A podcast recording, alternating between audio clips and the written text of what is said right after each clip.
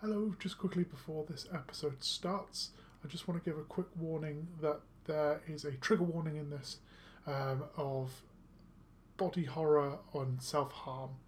Uh, it's not something that is overly used, it's a brief sentence at most, but I don't want you to listen to this episode and then have um, a bad um, going away or a, ba- a bad experience because of this episode. It's just setting up the background of the character uh, Twinblade from the Council of Syrinx. So it's not important if you feel completely uncomfortable listening to this episode entirely. Just skip. It's not. It's not going to spoil your main experience of the campaign itself. Um, that being said, if you would like to listen to the episode and just want a warning of where it's about to come up, it's at the 14 minute marker, just around there. You'll have the warning of the starting of the conversation is the last sentences echo in the duo's mind before they turn white and realise the words were not aimed at them but the hand.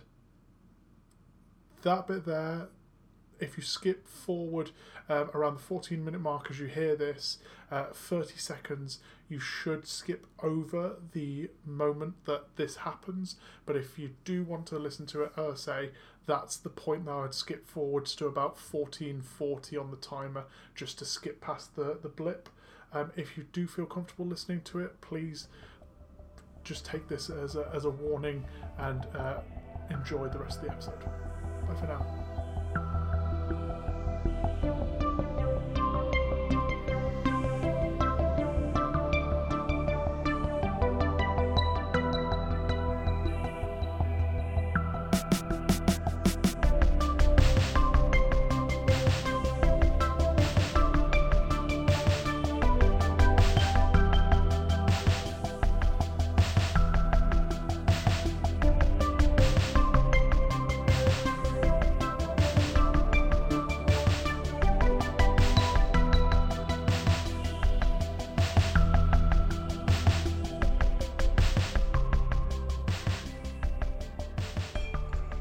One final glimpse into the missing storyline appears when Alvarex returns to the loom, weary but determined. If she's going to warn the continent, she needs to know what's coming up in its entirety. We see a small cluster of sandy islands in a beautiful blue sea. They look, to those trained in the anatomy of the body, like the deconstruction of the wrist bones in a human hand. None seem to be bigger than a small city, looking to take about two hours to walk from one side of the isle to the other. These are the Pendleron Isles to the east of Bowerheath.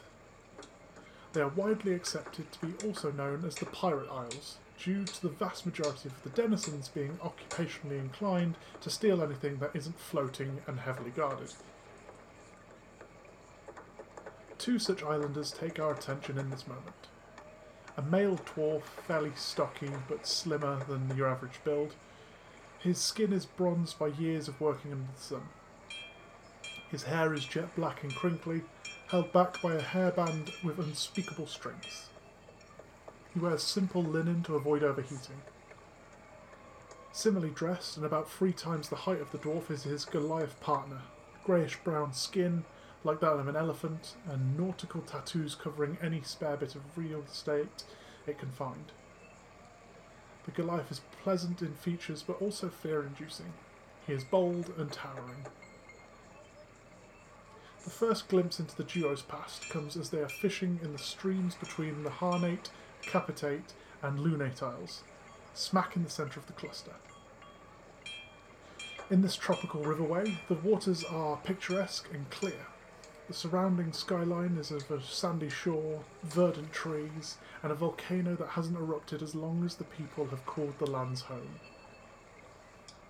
The two have been quietly fishing for the night's dinner, with luck in little luck in terms of catches. They have spent their lives working on multiple ships that go out and take cargo from the skips that move larger stock around the cities of Bowerheath. It's not known to, the such, to such pirates that King Colfret charges all cargo boats to carry an extra 10% cargo for such visits. In return for this, the Coward King, who rules over the islands and makes sure that no blood is shed in any raids, in payment. As the two share a pleasant silence, praying to whichever god that will listen that they'll get a bite before the sun starts to set, one of their prayers is responded to. On one of the three lines sat between them, the rod nearly flies off the skiff before the Goliath snatches and the boat enters a speed unlike any they've felt before, being pulled by a creature unknown below. Tiamat's tits, what the hell have we caught? I don't know. Uh, we caught it though. I, I, I think it's caught us if I'm honest. Well, astute, asshole, and why don't you deal with it? The Goliath grins and dives off the boat into the water, still holding on to the rod that makes his dive more like a torpedo. There is a good while whilst the dwarf waits, who becomes more concerned as the bubbles on the surface become less frequent and sizable. Just as he's starting to pull off his boots to go in and see if his friend is dead or just showing off, the water breaks as a large fleshy mass shoots out of the water and lands on the gentle ebbing shore. This is followed by the Goliath's head emerging and gasping for air. They head towards the clump on the shore with trepidation, less so for the swimming Goliath, who's just spent several minutes up close with this thing underwater. The fuck is it, Anchor? I, I don't know. Looks like an octopus when it was moving, but it, with a bird face. Uh, got some sort of uh, hermit crab shell on its back. The dwarf stops after jumping out of the skiff and goes white as a sheet. That was how the Pendle Run contingent of the Council of Syrinx first met. Moreau the Morkoth, being a weak and enfeebled creature that had lost power since he had fallen for a rift on Faerun and found himself in the waters of the Ashen Sea on Cordelia. Known for experimentation in splicing and soul bonding, Moreau obviously became the brains of the trio. The group then met with Crestfall and the Beholder as she started to put the feelers out for like minded individuals. It was this collaboration that led to Moreau implementing the glowing left eye into his creatures, in homage to the Whispering One. Weeks pass as the five become six, with Brother Tenebus joining. As the plans become more fleshed out, the six disperse to complete their tasks. Crestfall and the Beholder seek the Eye. Moreau is set to building a cult. Tenebris is sent to seek an allegiance with Orcus. And for our duo, their task is twofold. Firstly, find the hand of Vecna. Secondly, interrupt Brendelwick's plans to counteract the group. There had been talk on the location of the hand across the plains. The most salacious of these is suggested uh, to be a dragonborn paladin who took the hand at the end of a mighty battle against the Archlich before retreating to Avernus.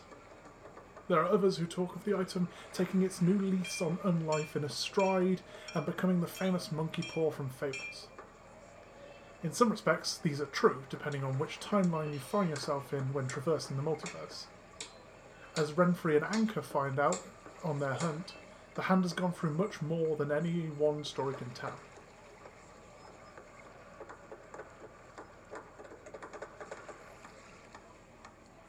We join the duo once more as they hang over a vat of boiling acid. The liquid below them, about 50 feet or so, is black and viscous, bubbling with the intense heat being applied under the vat. Around them, floating glass boxes and cage with gothic filigree bindings filter through the air. There appears to be no walls to the space they sway back and forth in, and it simply looks like space itself continuing on and on forever. Uh, where, the f- where did we go so wrong, Anchor? I, I don't, I don't know if it were the swimming to the maelstrom to speak with Heckerton or the, the drinking contest in Sigil. Fair assessment. There's some saying about pulling the thread on a jumper and where it leaves you. Fairly cold, I imagine. Well, we may have fallen into the pile of woolly string as we're about to get very warm. Each time the duo found the location of the hand, they found themselves chasing further down the rabbit hole. They started at the hometown of Vecna, which led them to the Feywild. The last bit they had navigated was a tricky Casino Royale style poker night with Gith in the Astral Sea. The drinks had flowed, and now so did the acid reflux. Gliding into their field of vision comes an instantly fear inducing figure, a floating humanoid with purple robes and metallic plates covering large parts of its body underneath. Its head is slick with ooze and a greyish purple in colour, and the general image appears to be as if an octopus has been dropped onto a headless corpse. Uh, mind, mind flayer, Renfrey, it's it, it's a mind flayer. Look at those fucking tentacles. That's bloody cool. I, I can see exactly what they are, Anchor. Uh, please shut your mouth before you get us into deeper shit. The voice they hear does not come audibly into the room, but in the back of their minds. Gentlemen, apologies for keeping you waiting. I find that the mail seems to always turn up when you're in the middle of things, don't you find? Where were we? Uh, I was asleep still. Yeah, uh, we were discussing how, why we found ourselves into your beautifully kept folds. Uh, Most astute. Uh, thank you. So, um, you were saying? As, I, as I was telling you before you swanned off, well, we fell through the wrong door in the astral sea, and then we woke. We kind of fell into here. We didn't intend to be here. Lies. Simple, pure lies. You did not intend to be caught. Renfrey begins the. Renfrey, being the brains of the duo, has been using his alone time to the best of his ability. In his pocket, he has stitched a bag of holding with an assortment of items that could help them out of this. He just needs to work his hand into such a position to reach in, whilst avoiding the Mind Flayer's detection. He knows this Mind Flayer to be Venerance the Archivist, famous in the black market for his desire for all things macabre and rare. If you need an artifact of power and history, you'll probably find it in this vault, or at least in the ledger that tracks the exports thereafter. The fact it had taken Renfrey so long to put the pieces together only reminded him of how old he's been getting of late. Bringing him back to the conversation at hand, the sucking sound of Venerance laughing under his tentacles chills him to the core. Now, the joy with the criminal duos is that of stereotypes running quite deeply. You have to find that Renfrey, being the small but spiteful one, is the brains of the operation, and then you have Anchor, the brawn with room upstairs to spare. He talks in his sleep if you follow me. Ah, shit. Venerance turns and a small glass box moves towards him. Before it even comes into view, the duo know what it is. A withered left hand held in place with electric currents that make the fingers twitch. The Mind Flayer gently taps his fingers against the glass and a soft pop of air releases as it opens. He takes the hand with reverence. You want this, don't you? I knew it was more than just a hand of a powerful mage. I just needed to have it legitimized, and thank you for saving me a small fortune. uh, that's quite alright. I'm glad I could help if I'm honest. with you. Maybe you could take it as payment for our lives uh, and let us go, eh? Venerance's attention is lost in the hand. He seems to be looking at it the same way a mother might look to a newborn babe in its arms. No, no, that won't do. You can't leave here alive. What's that, my pretty? Oh, I'm sorry, how thoughtless of me. The last sentence echoes in the duo's minds, but they turn white as they realise the words are not aimed at them but the hand. They watch as Venerance takes his left hand and punches through the glass door of the display case and shatters it. Renfrey starts to move with less subtlety for his pocket as he starts to fear what is coming. As he struggles, he watches as Venerance takes a shard of glass and starts to hack into his left wrist. The screaming is audible from both the mouth underneath the tentacles and in their minds. As the sinew starts to give way, the withered hand crawls from the now hanging one of the Mind Flayer and starts to fit itself into its place. Renfrey snaps out of the hanging position and takes two quick items in succession a coin and a whip. He cracks the whip towards Anchor's closest arm and focuses his energy into the coin. It has been imbued with a stored usage of Dimension Door, which allows the two to flit from their bonds to a spot close to where they had found the tear in the vault's outer planar walling. Uh, boss, the door isn't here. Uh, I repeat, door not here. I can see that, you idiot. Don't worry, I have a backup. Renfrey reaches into his pocket once more and pulls a beautifully crafted silver tuning fork. Before he can focus his magic into the item, a blasting sound comes from his right, and they turn to see the now shrieking Venerance flying towards them and throwing a bolt of arcane energy towards them. It hits the fork in his hand, and the black smoke scorches into his flesh. He can see through the smoke, and his hand and the fork have been melded together. The fork bent. Um, I, I, I don't care if it's faulty. We're, we're leaving. On the plain of Cordelia, Brendlewick Gall and his students are just in the process of casting the ritual that will copy the plane for the setup of Nomadia. They've worked tirelessly over the last few weeks to avoid any issues should people be casting spells elsewhere on the plane, should people be using items. Every due diligence has been taken.